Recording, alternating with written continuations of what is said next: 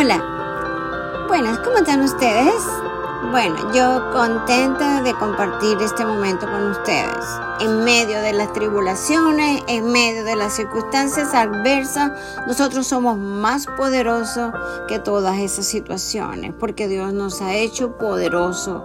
Dios dice en su palabra que nosotros tenemos autoridad en el cielo, en la tierra y aún debajo de la tierra. Pues me siento privilegiada de estar en este momento con ustedes y, y de verdad hacer un poco de guerra, como digo yo, espiritual, ¿no? Pero sobre todo dejarles el mensaje de esta palabra de hoy. Y bueno, Dios se siente gozoso aún más que nosotros de estar aquí compartiendo su palabra. Doy gracias a Anchor por estar aquí en este momento con ustedes compartiéndolo. Veamos el mensaje. Nunca te des por vencido, camina con fe tomado de la mano de Dios. ¿Cuántos de ustedes caminan así?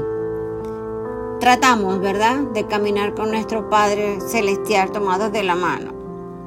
En 1 Corintios 13, 7 dice, el amor nunca se da por vencido, jamás pierde la fe, siempre tiene esperanza y se mantiene firme en toda circunstancia. Eso es correcto. Hay momentos donde callar es mejor que hablar, donde reír siempre será mejor que llorar. No es malo llorar, pero la risa también es medicina al alma. Jamás le demos a los problemas para que nos destruyan. Pase lo que pase, siempre caminemos con una alabanza en nuestra boca para Dios porque Dios nos da un cántico nuevo cada día. Nunca nos demos por vencidos. Miremos lo que primero hagamos, lo que oigamos, mantengámonos de la fe siempre en el único que abre puerta y cierra puerta. En el único que siempre se quedará con uno y con nosotros, con usted y conmigo.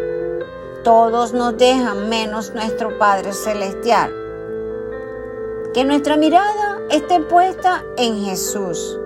No importando cuán grande y fuerte sea la tormenta y los vientos que soplen, nos estén azotando, sean contrarios, seguiremos cayendo siempre en las manos de nuestro Padre Celestial y creyendo que Él está con nosotros. Eso es correcto. ¿Cuántos de nosotros muchas veces nos sentimos que vamos a caer en un pozo? Pues yo levanto mis manos, todos tenemos esas situaciones. Dice 1 de Pedro 5, 6, 7, humíllense pues bajo la poderosa mano de Dios, para que Él nos exalte a su debido tiempo. Depositen en Él toda ansiedad, Él no dice alguna ansiedad, Él dice toda ansiedad, porque Él cuida de nosotros, Él cuida de ti y Él cuida de mí. Cuando intentes hacer todo por tu cuenta o con tu propia fuerza, das cabida a que el orgullo, la prepotencia, la soberbia y la ansiedad se apoderen de ti. Y eso es cierto. Yo levanto las dos manos. Es importante que reconozcas con humildad tu necesidad y mi necesidad y dependencia de Dios que aprendamos a dejar todas nuestras ansiedades en sus brazos amorosos y que esperemos a que intervenga en tu vida y en tus circunstancias. Él es fiel y Él obrará. Porque si algo tiene el Señor, dice que nunca dejará caído a sus hijos. Y la oración del justo puede mucho. Dice que el corazón Contrito y humillado, Él no despreciará jamás. Cuando vamos con un corazón arrepentido ante Dios, el Señor nos abraza. Nos abraza y nos acaricia. Dios está siempre atento a lo que te sucede a ti y a mí. Él cuida de ti con paciencia y, y de mí también y con amor. Él te ama tanto. Por eso, si te sientes preocupado y demasiado, confía en Dios. Él te ayudará. Eso es lo que debemos hacer. Yo levanto las manos, me lo aplico en este momento. La ansiedad no es de Dios. Aunque muchas veces caigamos en esa ansiedad sin saber dónde, dónde vamos, pues tenemos que soltarlo. Por eso existe la palabra del Señor. Por eso Él nos dejó su palabra escrita. Recuerda cuán grande es el amor de Dios que siente por ti y por mí. Hasta estuvo dispuesto a dar a su Hijo en la cruz por ti, por amor a ti. Y Él es eterno. No ha terminado ni, ni terminará. Deleítate en su gran amor. No nos inquietemos. Es muy difícil, pero no imposible. ¿Por qué voy a inquietarme? Porque me voy a angustiar. En Dios pondré mi esperanza y todavía lo alabaré. Él es mi Salvador y mi Dios grande. Salmo 42, 11. Qué precioso. Vio que la palabra del Señor es real. En todas las situaciones el Señor está contigo, conmigo. Él tiene la solución perfecta y te mostrará lo que es mejor Cansemos en Él, entreguémosle lo que tenemos de angustia, lo que nos está agobiando y pongamos nuestra esperanza y confianza en el que Dios todo lo puede, el Dios todopoderoso. No nos demos por vencidos. El que con lágrimas siembra, con regocijo cosecha. El que llora, esparce la semilla, cantando recoge sus gavillas. Salmo 126, 5, 6. Sigamos adelante con el trabajo que el Señor nos ha encomendado, a ti, a mí. No nos dejemos desanimar por aparente falta de fruto.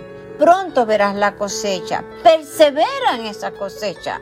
Espérala abre los brazos en el amor, en la prosperidad, en la enfermedad, en una ansiedad que no sabes qué hacer, en los nervios, en una adicción. Espera en el Señor.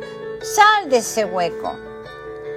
Dios te ha dejado su paz. Eso lo dice la palabra. Dice que más el consolador, el Espíritu Santo, a quien el Padre enviará en mi nombre, Él os enseñará todas las cosas y os recordará todo lo que os he dicho. ¡Wow! Tremenda palabra. Dice la palabra en Juan 14, 26, 27, la paz os dejo, mi paz os doy. Yo os las doy como el mundo. No, Él no da la paz como nos da el mundo. Él nos las da para que nosotros confiemos en Él y no se turbe nuestro corazón ni tengamos miedo. ¿Qué tal? Hermoso. Dios está más interesado en lo que estás convirtiéndote que en lo que estás pasando. A menudo permite las dificultades y tribulaciones y los problemas en tu vida y en mi vida para enseñarnos diligencia, determinación, carácter, decisiones, para seguir el propósito que Él nos ha encomendado día por día. En este día, como siempre les hago el llamado, vamos a continuar sirviendo a Dios incluso cuando la vida apesta y no parezca nada bueno.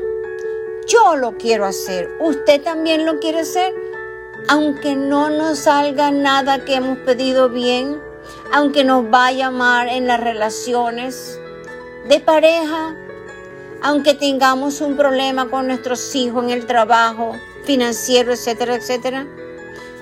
Eso apesta. Aún así, usted quiere continuar confiando en el Señor. Pues yo quiero seguir continuando en mi, confiando en mi Padre y continuando con las misiones que Él me ha dado y me ha encomendado. Por eso no nos cansemos de hacer el bien, porque en su tiempo cosecharemos si no nos damos por vencido. Todo lo que nosotros sembramos lo cosechamos y lo recogemos. Así que sigamos sembrando cosas lindas para seguirlas recogiendo. Las cosas malas no se, se reciben también. Entonces yo prefiero sembrar bueno. ¿Y usted? Dios le bendiga. Amén.